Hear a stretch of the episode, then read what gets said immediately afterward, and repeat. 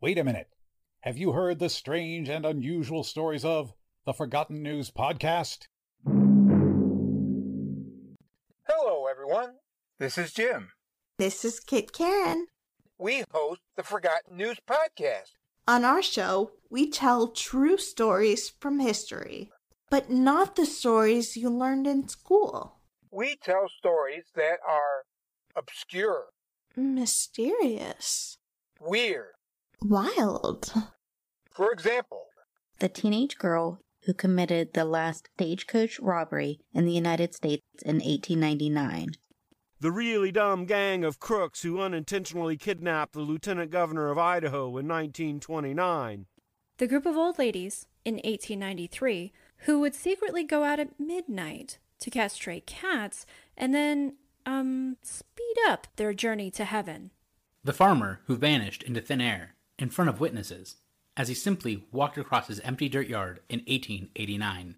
So, on any given episode, our stories might be serious, silly, or sad. but they will always be a true story. So now you know pretty much everything about what to expect on the Forgotten News podcast. We think you'll like it. Thank you for listening.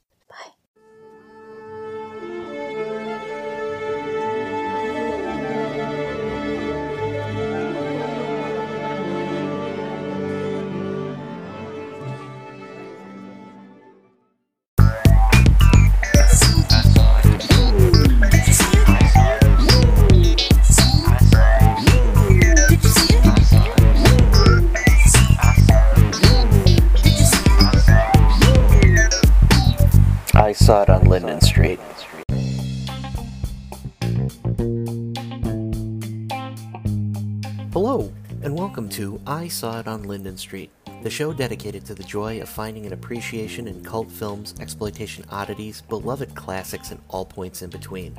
I'm your host, Chris Roberts, inviting you to join us here at the Linden Street Cinema Experience Theater as we once again dig up a fun, cinematic relic from the past. If you're new to the show, thank you so much for joining us. This isn't your standard film review. Rather, this is a synopsis of a film that we feel deserves to have another inspection. A little background thrown in on the actors, some information on the director, and hey, if I'm doing my job right, perhaps you'll get a half amusing story out of me. Fair be warned, while we don't cover all aspects of the plot, we do discuss endings and spoilers. So, if you'd like to be surprised, please give the film a viewing before you listen to us. If you like us, and I would hope that you do, please recommend this podcast to a friend, subscribe, give us a favorable review. We're continuing our August theme, the awkward. Wait, what? And that's our selection of some great head scratching cult classics that make you pause and hopefully run out to your local purveyor of video media to take in all of the bizarre happenings. This week, we are going for the gold with the Cannon produced, Olympic gymnast helmed action romp that is 1985's Gymkata. Join us!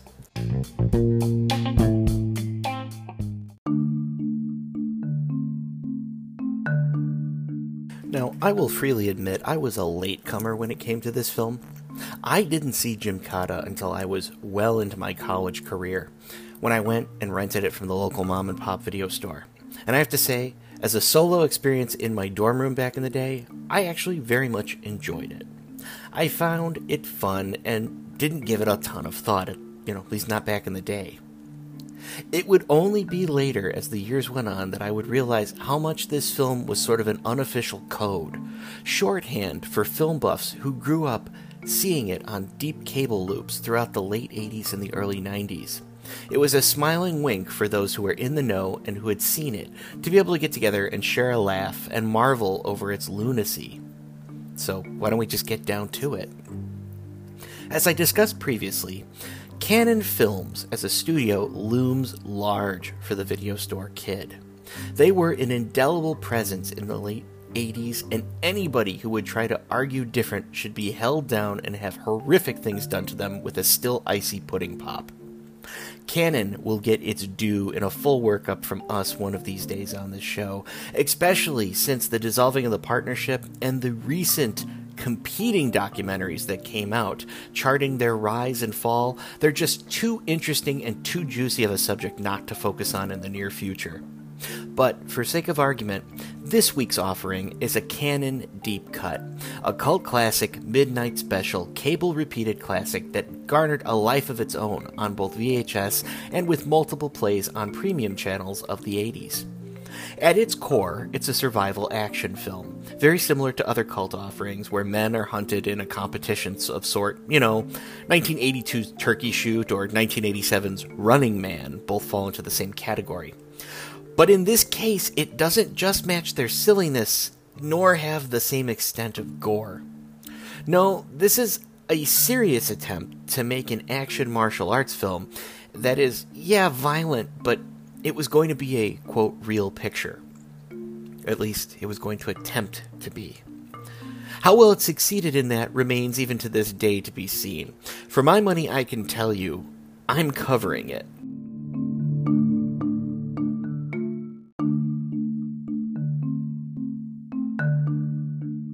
For starters, if we really want to get to the bottom of this film, we need to understand just who its subject matter was. Kurt Bilteaux Thomas was born March 29, 1956, in Miami, Florida. Thomas himself actually had a rather tough childhood. His father died in a car accident when young Kurt was only seven, which left his mother to raise him and his three other siblings alone. Kurt ended up growing up in a poverty stricken neighborhood in Miami. Short for his age, his mother was worried that he was suffering from some sort of illness, and when he was a child, she was concerned he would never completely grow. Now, he did. He eventually attained an adult height of being 5'5, but his mother continued to worry about both his weight and his health pretty much his entire childhood. Like many children who have endured hardships and were attempting to overcome added adversity, the being on the shorter side seemed to add sort of an extra fire, and young Kurt had a large chip on his shoulder. He had something to prove. He dreamt of being a successful athlete, and he would run around his neighborhood, jumping, bouncing, flipping, doing all kinds of daredevil antics, backed by a fiery desire to be, quote, the best at something. At age 13, Kurt caught a practice section of the Miami Dade Junior College gymnastic team, and the young man found himself fascinated. He kept showing up to watch athletes practice, and then, from his vantage point, he would emulate their moves. His activity actually caught the eye of coach Bruce Davis, who was tipped off by fellow gymnast Erlene Carey, who had spotted Kurt's activity back in his apartment complex and had recommended the coach give the young man a look. Davis told Carey, okay, that's fine. Bring the kid back to our open practice session. And, you know, every every night the Miami team would hold those and open them up to the neighborhood. Anybody can come in, use the equipment, and they would actually see what the kid could do.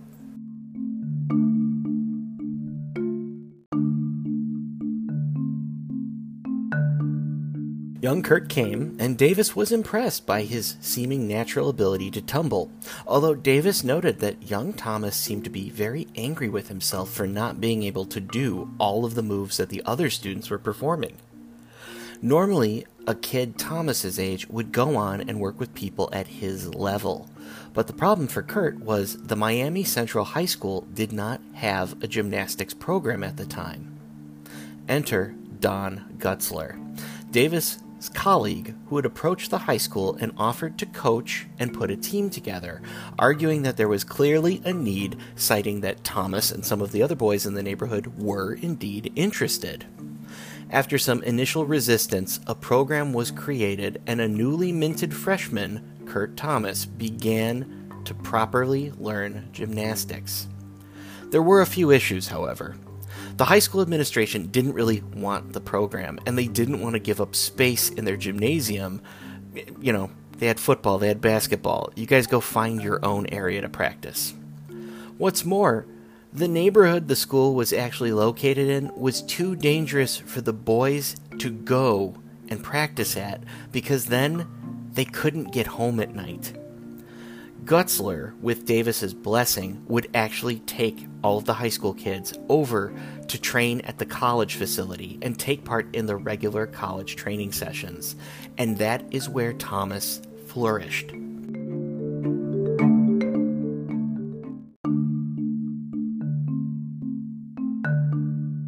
Now, there were indeed a few issues. Thomas was hot headed, opinionated, highly competitive, but he was able to rather quickly master techniques once shown, and then actually proved to make him difficult to coach. He had a bunch of raw potential, and he was unmatched with his dedication he began to win local and regional tournaments. And based on this, Coach Davis suggested that Thomas should go and look at what some of the national gymnasts were doing, knowing full well that the young man wasn't ready to compete at that level yet, but saw that it would give him an edge to look and see what was actually being done in the sport. He viewed this as a motivational opportunity, and it was.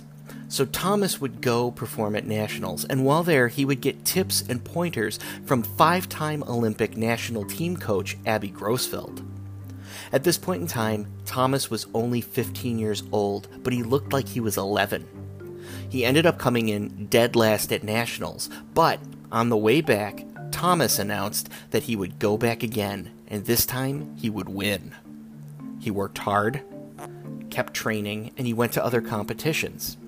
He took third in the Junior Olympics held in Spokane, Washington.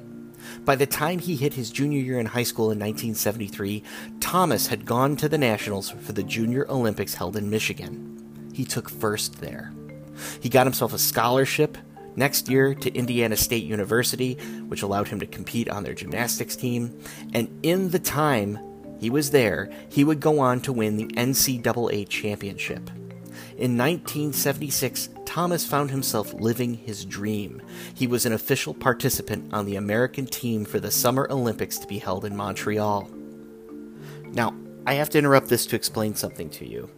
In the post World War II era, the start of the Cold War, the Olympics and the World National Games were viewed as proxies, you know, ways that Western capitalism and Eastern communism could ideologically duke it out without actually firing a shot through the non ideological use of sport. And since the ending of the Second World War, the Soviets, at least in the sport of gymnastics, had no equal.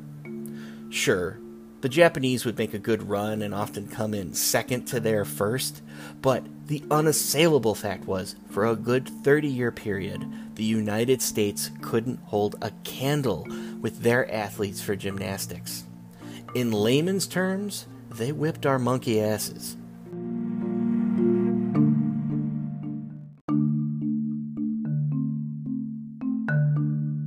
Thomas arrives at the 76 Olympics all bright eyed and bushy tailed.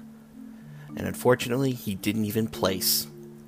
No, it would just be Peter Kormann of the U.S. men's team that would eke out a bronze for the U.S. on the floor exercises, with gold and silver going to Soviet athletes Nikolai Andrianov and Vladimir Marchenko, respectively. Andrianov would walk away with four golds that year and two silvers. 1976 would also prove to be the year that Nadia Comaneci swept three golds and a silver for the Soviet satellite nation of Romania, capturing the eyes of the world with her perfect score of 10 all at the age of 14. Stinging from his Olympic performance, but vowing to move ahead, Thomas moved on to participate in the 1978 World Championships held in Strasbourg, France. It was a new era, and in 78 it was the first year that video replay was being used by the judges to determine disputes. Thomas actually was feeling ill when he stepped out onto the floor in October of 1978 thinking that he was dealing with the effects of the flu. But when an aging, see, 26 year old Soviet gymnast Nikolai Andrianov made a slight error, the young man snapped into focus. This was his time to shine. This is the moment for Kurt Thomas and for American gymnastics, perhaps. In conversations, too, he's told me that he dreamed about this. Now, let's watch his mount. It's the most difficult part of his routine. A one and a half twisting, one and a half front somersault. All right. Okay, beautiful start. That was so important. No problem. No problem. Come on, baby. Keep cooking. Boy, the kind of poise that takes. Now, there's his strength hold. And his press to a handstand. That's what Andrianov left out of his routine. Three straight performances.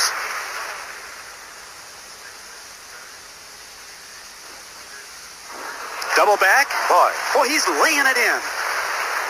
Now watch this. Is Thomas Flair on the floor? you think they're paying attention in Terre Haute, Indiana? Oh, ho. The crowd loves him. Listen to the reaction. My God, Jim, if this kid comes home with a gold medal, That's what it looks like right now, unless there's a big mistake. he needs to hit a double twister. That's all he needs. Now nail it. Kurt Thomas! Maybe a gold medal. All right, America, you got him. It sure looks like it. He's done it. The. He's done it. He's done nine, it. Nine. Nine, nine.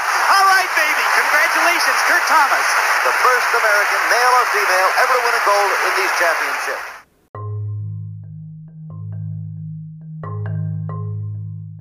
American had taken gold in gymnastics.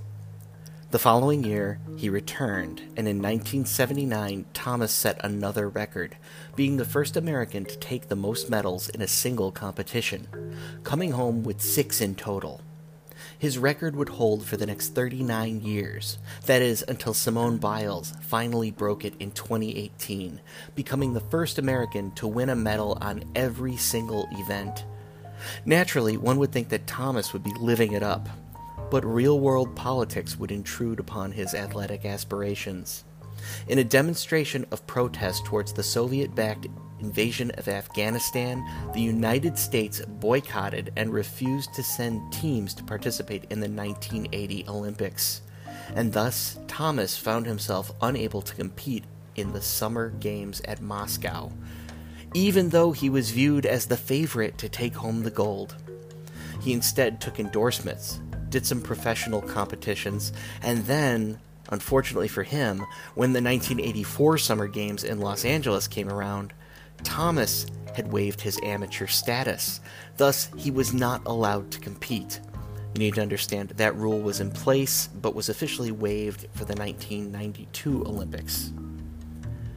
Still talented and needing a paycheck, Thomas opened himself up to other opportunities. And that's exactly when Hollywood came calling. Thomas found himself being scouted by one of the original producers of the film Enter the Dragon. You see, they had reached out to him to see if he'd be interested in making films after they saw Thomas appear in a commercial. And they thought they would have potential to have another athletic action star on their hands, as they had previously seen in Bruce Lee. Never mind the fact that Thomas was again a gymnast and not a martial artist. Cannon Films at the time was in the market to keep cranking out action films, and at this point of the pop culture cycle, their ninja films were all the rage. Armed with the rights to the 1957 novel by Dan Tyler Moore entitled The Terrible Game, the plan was to update the still very Cold War centered story and swap out the novel's howitzer gun emplacement with a more Reagan era Star Wars satellite listening station. And thus they would throw this hot young gymnast, building on his persona of pure athleticism and noting that by teaching him some basic karate moves, they could market this film as a wholly unique form of martial art. In short, Jim Gymkata. Was it dumb? Yeah. But as a film pitch, totally plausible for the day, and not a half bad idea. Cannon would put up $4 million to get the film rolling, and it would be distributed by MGM. They hired veteran director Robert Clouse to helm the film. What could go wrong?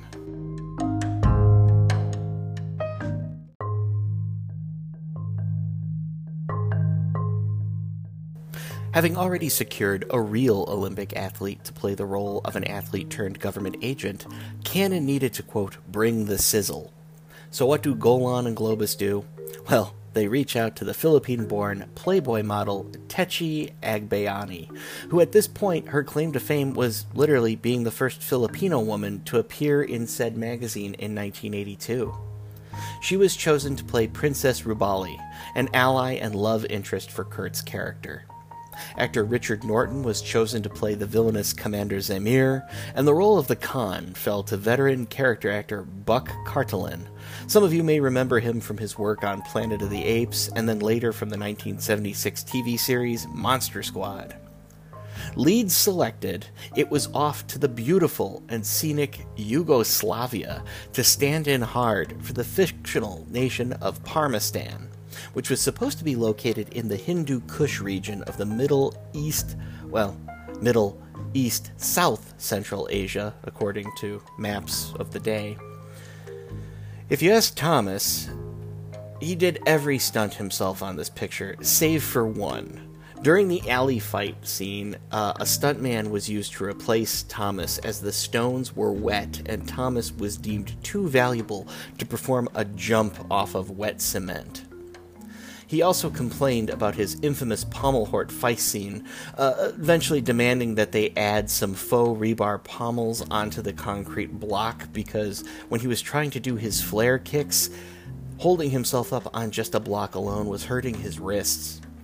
According to Thomas, the Village of the Dam scenes those extras were actually loaned out to production from a local insane asylum in Yugoslavia. They didn't pay the people that were loaned out to them, but they instead gave them provisions of alcohol and access to the buffet for the day. I would say, not bad, huh?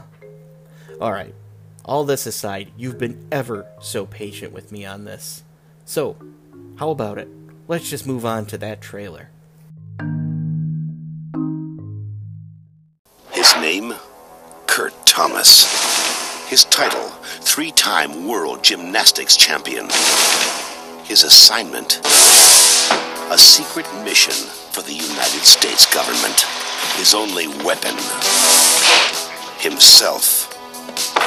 And that's all he needs. Combine the discipline, the timing, and the power of gymnastics with the explosive force of karate. And a new, all-powerful martial art is born.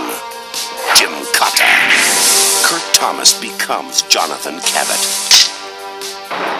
He must penetrate a mountain fortress to compete in an ancient savage ritual. They call it the game. But nobody wins. And nobody lives. Until now. When gymnastics and karate are fused, the combustion becomes an explosion. And a new kind of martial arts superhero is born. Jim Kata.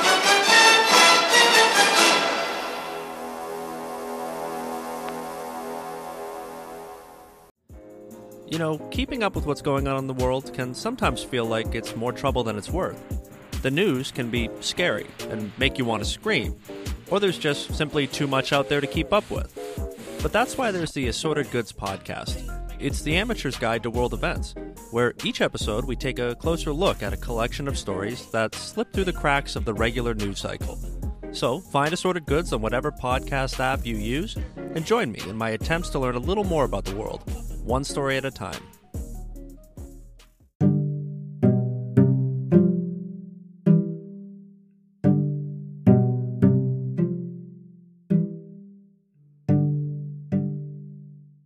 We open on the American agent Colonel Cabot, as played by Eric Lawson, who's being hunted down and seemingly killed by the hulking Commander Zamir, as played by Richard Norton, apparently in some sort of sanctioned human hunt. We then cut to a young Jonathan Cabot, as played by Kurt Thomas, the Colonel's gymnast son, who's being contacted by the Special Intelligence Agency, or SIA, to perform a mission for his country. You see, it's the height of the Cold War, and the United States is trying to ramp up its Star Wars program with more satellite listening stations built in neighboring countries. Well, there happens to be a little country known as Parmistan, supposedly bordering Afghanistan, a country who forces outsiders to participate in a little activity they call the game. Direct military action is out of style, my friend. Finesse. But there is one chance for one man. Anyone who enters Parmistan must play the game. If he wins, he's allowed his life and one request. And if he loses? Look, how do we know somebody else hasn't already gone in there and won the game? No outsider has won the game in over 900 years. What we do know is that other countries are training their athletes right now. A lot of people want that one request. So, if you win the game, you live. And you get a wish. Got it.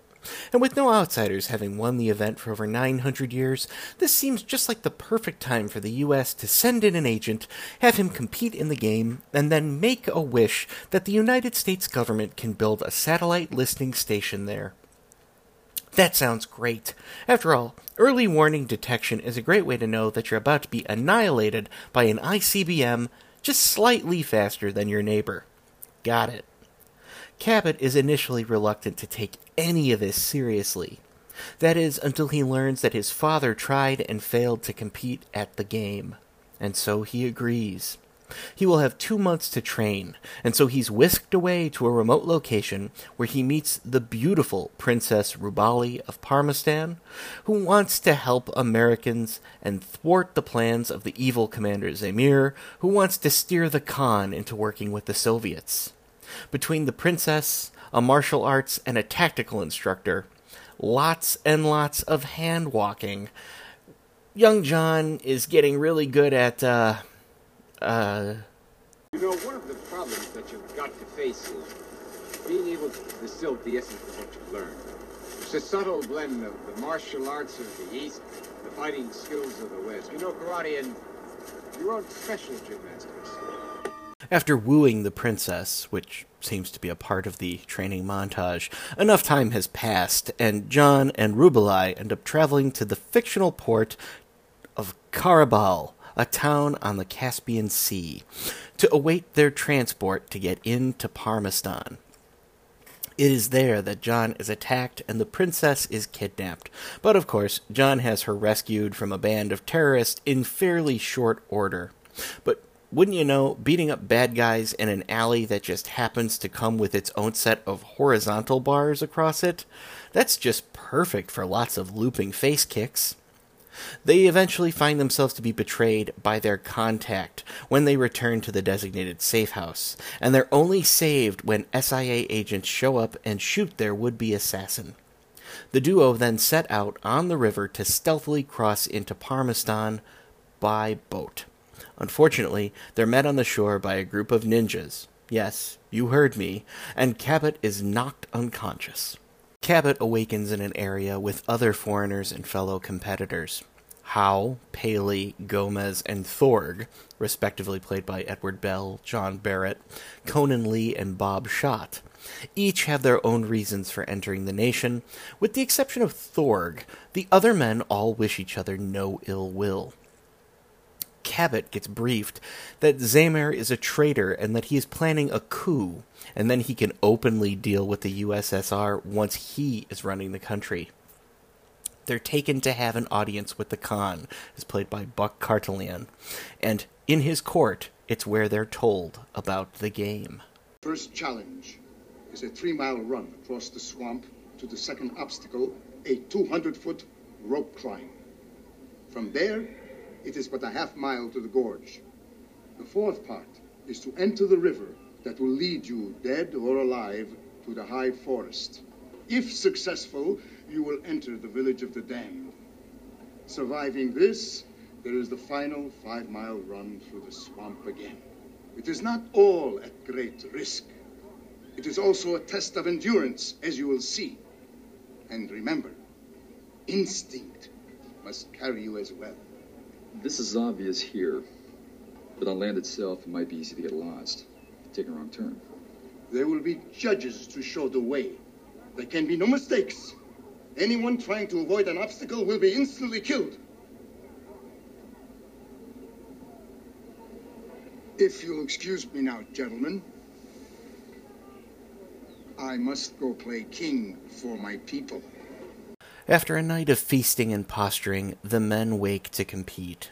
From the start, Zamir is cheating, and the Khan openly yells at him to wait, please, play fair, but Zamir ignores the man. Later, the princess and the Khan are locked away in their chambers, using the excuse of outside threats for their safety as the reason that Zamir's loyal troops need to take control of the palace. Zamir himself chases after the contestants, shooting at them with arrows, burning the ropes they climb, chopping the ropes that are connecting them to the other side of the gorge, and so on. Finally, after a bunch of kills and attrition, it is only Thorg and Cabot that are left alive. The two make it to the stretch of the course that has them travel through a village that is named the Village of the Damned. A town full of insane and violent people. Thorg finds himself swarmed but seems to get away, and Cabot is left to fight off a crowd of attackers by utilizing a broken cement block. One that just happens to have two pommels attached to it. And he gets to deliver a most devastating pommel horse fight scene that has ever been committed to celluloid. And I dare you to name one better. Cabot does give them the what for, but he's still forced to flee and finds himself trapped in a tight alleyway. He is then pulled to safety up onto the rooftops by a mysterious ninja who takes off his mask and reveals himself to be none other than Colonel Cabot, John's lost father. Dad! My God! I knew you'd get here, Jonathan. I don't know what's real anymore. It's true enough. It was a nightmare in hell. Come on, we can drop over the wall from here. Come on. With logic that makes absolutely no sense, we learn that the colonel was not executed after all, that he was for some reason spared by the warriors, and then he joined their ranks? So, like, he's been helping kill other competitors too this entire time? Okay, I guess. The reunion is short lived, and during a hug, good old dad ends up taking an arrow to the back. Telling his boy Johnny to go and win, he collapses, and the younger Cabot takes off, quickly mounting a horse and riding over some treacherous terrain, jumping a chasm in the process. It's only Zamir who follows him and catches up to John right when the young man is ambushed by Thorg only to have the Swedish death machine take an arrow directly to his chest, delivered by Zamir. Johnny ends up deciding he's through running and he squares off against the commander, getting his face punched into custard for a while, trying to fight him head on. It's only halfway through the fight when Johnny realizes he must harness that power of his unique Gymkata and use some of his more flair filled moves to grapple, somersault, over and around until he can take down his giant foe for good. He makes his way to the finish line where the Khan and the princess are just finishing up their weird B story arc of taking the palace back to greet the young American, as well as a crowd of cheering people. Dad also comes trotting into town on a horse, still sporting an arrow out of his back. But hey, he's alive and well, and we end with a classic freeze frame on Johnny and a postscript that tells us in 1985 the first early warnings Earth station was placed in Parmistan for the U.S. Star Wars defense program. We fade to black. How inspiring.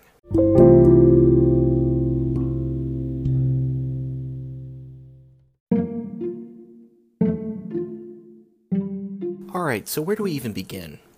I mean, you have the sheer manic lunacy right off the bat with this story. The plot is a solid C. That's perfect for a good pulpy B movie, hands down. No, it's actually. The part that becomes crazy for me is all the weirdness that was injected into this production by the good folks at Cannon. For example, you know, if Zamir intended to win the hand of the princess and then he would take over the country, why does he need to launch a coup?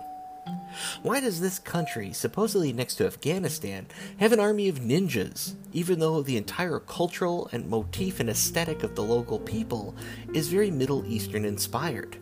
It just doesn't work. And it was done to try to cash in on the very popular ninja craze in Western culture at the time. I get it. Who cares if it makes sense? The film plays out like a very sanitized version of the aforementioned 1982 turkey shoot, but instead of having inmates being hunted by a group of, you know, sadistic thrill seekers, we now have contestants being pursued by a small army with its general at its head, over a set of obstacle course routes that are marked with ninja flagmen and markers that let the contestants know how far they've made it before they're actually going to die. It leads one to wonder who actually thought of this game and who would think this is a good way to build relations with outside entities?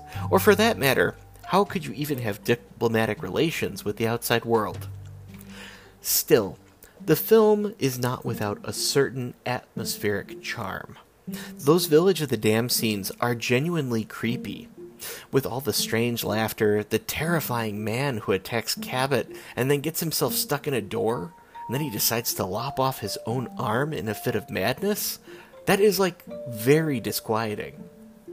Then, of course, if you're me, the focus on that one terrifying man who seems to be sporting a full face mask that's on the back of his head. And since it's done just realistically enough, the viewer is not sure to interpret what they're seeing on the screen. Am I to believe there's a physically deformed person who has two faces for real? Or is this just a really crazy person wearing a very off putting mask on his head backwards? Either way, it's the stuff of nightmare fuel. How about Kurt's fighting style? I mean, don't get me wrong, his flips, jumps, roundoffs during the very fight scenes that he's in are actually very impressive, and I'm sure getting kicked in the face would hurt and stuff. It's just not very menacing to watch. Which is exactly why this film checks the box as being unintentional comedy. Since they're playing the material straight, the concept itself has its inner silliness brought out, which makes it hard to imagine anyone thinking this would work seriously. The fact that only he seems to be able to fight where makeshift gym equipment exists seems to be more of a limitation than a strength of a new hybrid of martial arts. I would also like to point out the absurdity of showing a bunch of gear that Cabot is going to, quote, take with him to have at his disposal. It's all this James Bond style tech. And he never takes it with him, and he never uses it in the film. So it makes one wonder why would you have this cool scene and does that mean there's a bunch of really neat deleted scenes that we never got to that shows Cabot actually using all this tech to make crazy kills? You know, that razor launcher is kind of pretty badass. Or is this just the fact that they needed filler material and they filmed this scene to pad out the runtime? The world, sadly, may never know. As an actor, I will say this Thomas is okay at best. The saving grace is he actually doesn't have to say much here, which is good, because the few times he does have dialogue, he comes off as being a little stiff and wooden. There's a serious lack of chemistry between him and Tetchie Agbayani, and still, in spite of all those limitations, I would argue that this film is worthy of your time. Mainly because it's pure B movie fare, attempting to prop itself up as something more. And in that process, it gives you, the viewer, this goofy sense of fun, a guilty pleasure that's quite enjoyable, provided you walk into this film with, you know, few expectations. I've at least given you my opinion there, but you know, here's the beautiful thing not everyone sees these films as I do. And that's okay, they're entitled to their opinions. And that's exactly why we have sidecar segments.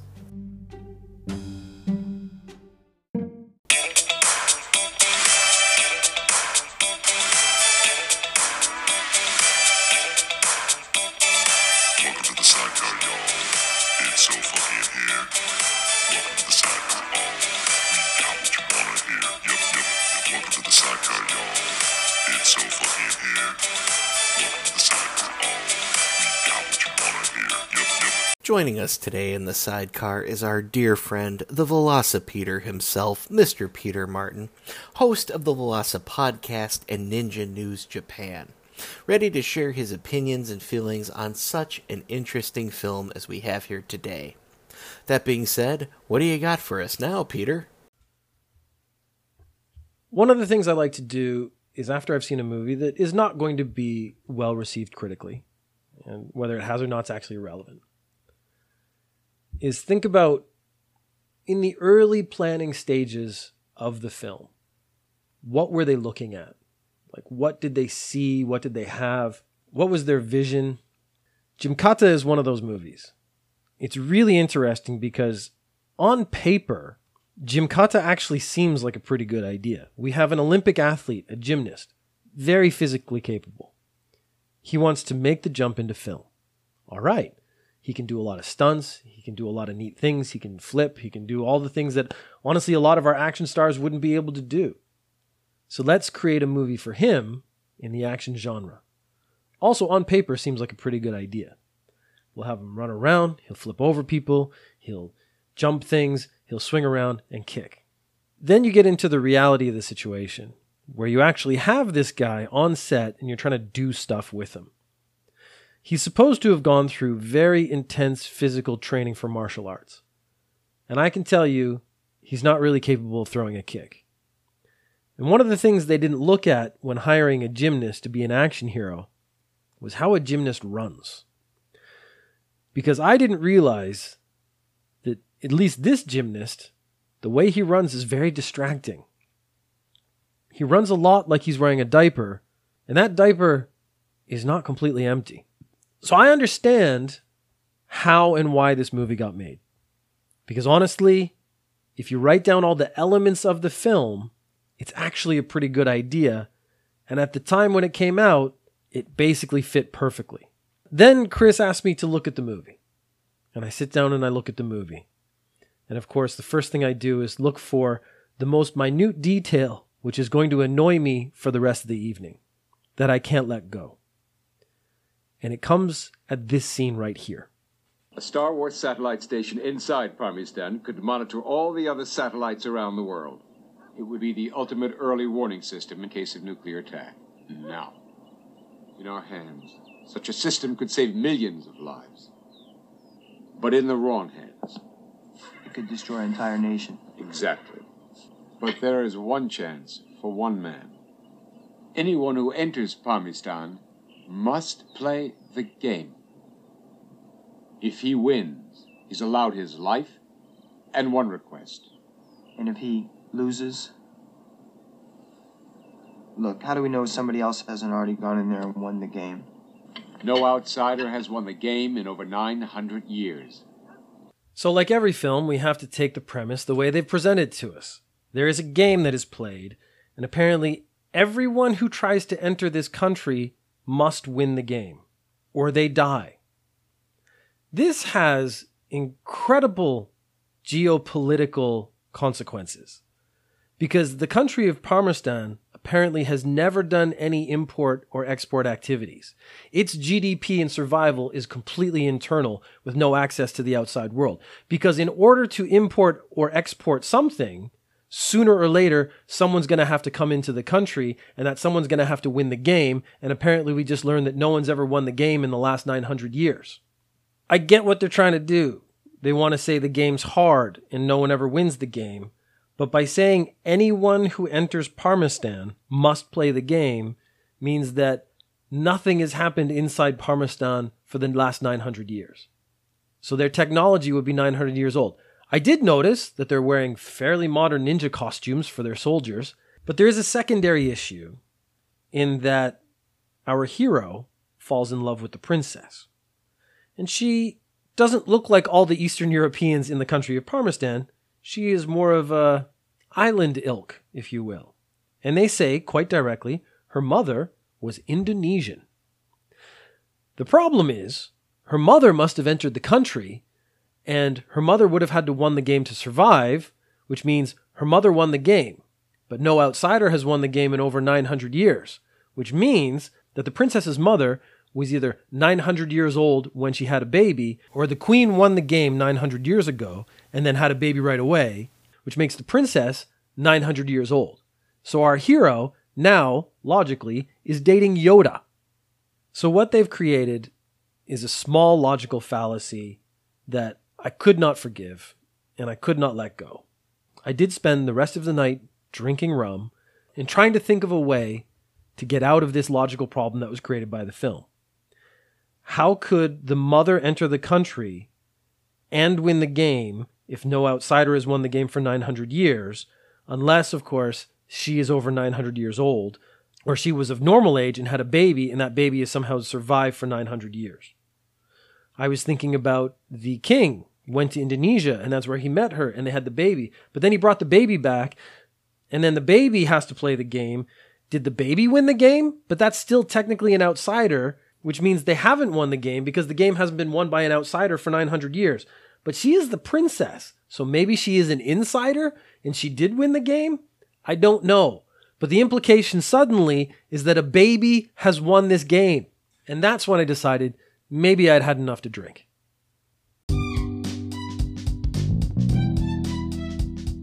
First, I have to agree with Peter's assessment.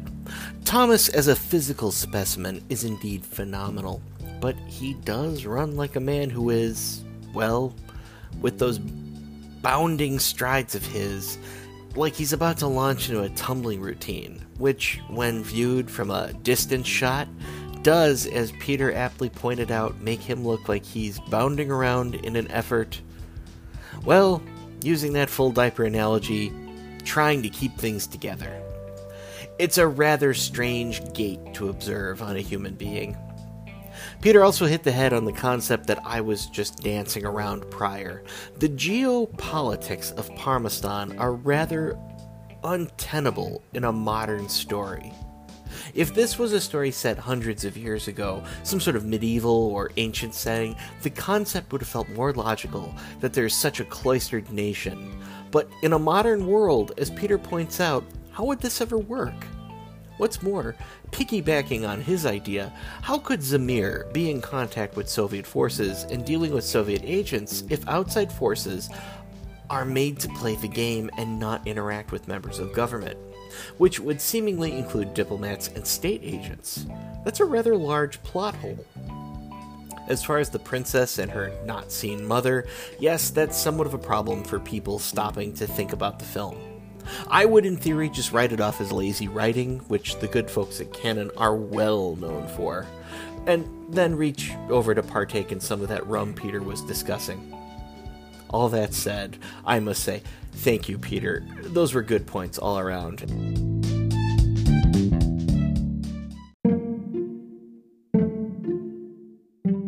So, how was this film received? Released May 3rd, 1985, Gymkata opened 10th place at the box office against other films like Code of Silence, Just One of the Guys, that's a future episode for sure, Gotcha, and Police Academy 2. Thomas's acting was panned, and he ended up being nominated for a Razzie Award for Worst New Star. The film quickly left the theaters, but during its run, it did end up making $5.7 million, and during that time, it would gain far more traction in the coming years with repeated showings on HBO and video rentals. Its poor acting, silly concept, and unintentional comedy have turned it into a cult film. And now, 35 years on, it repeatedly shows up in listings for worst films ever made. I would argue, no, it's not. And it has routinely been championed, as we are doing so here, as being a goofy good time. For those, at least, who are in on the joke. As of this recording, the film is still only sporting a 17% rating amongst critics on Rotten Tomatoes, whereas the audience averages have it pegged out with a score of 40%, which to me means more people need to see this picture. It's too goofy, too fun, and such a time capsule of Cold War paranoia. I think in another 20 years, this film is really going to come into its own as a lost gem, highlighted by the decade that spawned it so well. So, I gotta say, whatever became of our star? Well, this film would remain Thomas's one and only real acting credit. Post Gymkata, Thomas worked for a time as a sports commentator. He then began to work to get himself back into competition shape, starting in 1989, where he worked very hard to try to qualify for the 1992 Olympics, arguing that this was his shot. Finally, at age 36, an age where his fellow competitors were getting ready to retire, he was going to try once more to go for the gold. Uh, gymnast in 46 years to win a gold medal in world competition, and I did step up on there. And there was a Soviet to my left and a Japanese to my right, and I was on the top, and my flag was was raised, and I sang the national anthem, and I remember that, and I know what that's like. And yes, there is that empty hole in my career where I didn't get to the Olympic Games and win a medal. For Kurt Thomas, there's there's a, a reason of a need, a need of fulfillment, something. At least if I give it my all now, with this body that I have and this talent that I have, if I don't try this now, I'm nuts. Unfortunately, it was not meant to be. Thomas fell short of earning his way into the one of the six spots for the men's Olympic team in 1992. Deciding to hang it up, Thomas made the natural transition into coaching. In 1996, he married dancer and gymnastic routine coordinator Rebecca Jones, and together they raised two children and opened the Kurt Thomas Gymnastics Training Center in Frisco, Texas. Retirement had mellowed him, and his family and teaching brought him a level of happiness and stability he had not known before. Rivalries he had had with former team members solidified into lifelong friendships, including that which was Bart Conner, who himself had ended up marrying Nadia Comaneci. Kurt and him enjoyed a lot of time together. In 2003, Thomas was inducted into the International Gymnastic Hall of Fame. And seriously, why shouldn't he be? The guy has three, count them, three different gymnastic moves named for him. And one of them is so dangerous it's not even allowed to be performed anymore. Seriously, the Thomas Salto, a backward somersault with a one and a half twist to land in a backward layout, which comes with added incredible risk. If not properly executed, instead of landing in a straight prone position on one's back, the athlete will be landing on their exposed neck. The new maneuver was since banned, particularly after Soviet gymnast Elena Mukhina attempted and grievously failed to execute it properly, resulting in her becoming a quadriplegic. You gotta give props to that.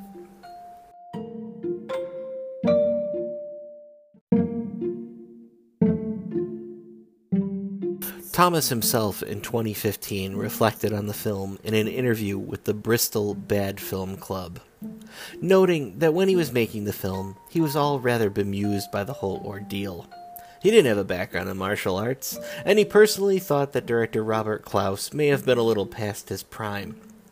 But he thought the fight scenes on the film came out looking pretty decent, and he was pleased that the film had a dedicated cult following. And at the time of the interview, he hadn't seen it in its entirety for almost a decade. But he did admit he would catch himself whenever it came on, chuckling that it was often at 3 or 4 in the morning. But again, it was good to be involved in something that people actually enjoyed. And when you hear that, it makes you think that Kurt Thomas was actually a decent guy.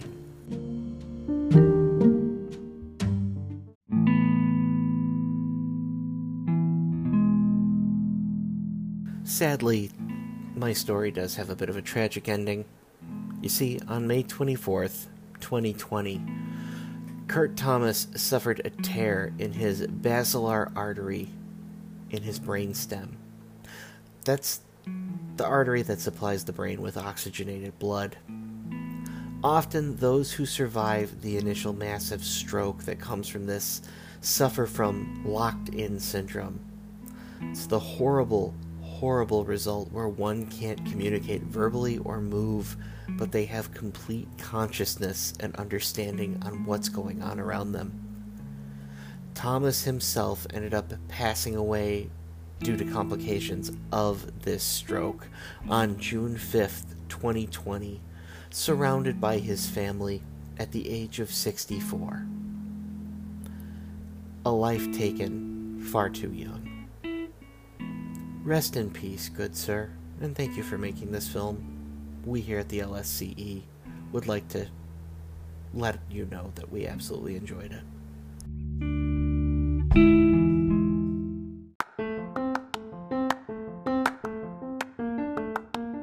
The version of Gymkata screened here at the LSCE was the Warner Brothers 2007 DVD release.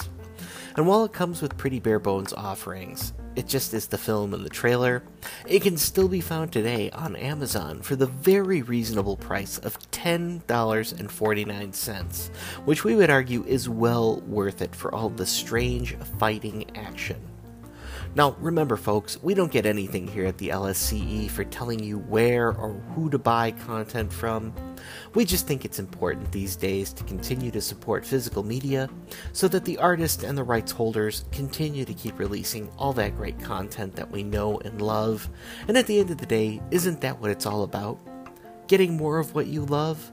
Besides, this film is strange, funny, and fun, and it isn't something that we all get to see on a daily basis. And don't you need more of that in your lives during these troubling times? So, what are you waiting for? Get out there, get yourself a copy today. Tell them Chris sent you.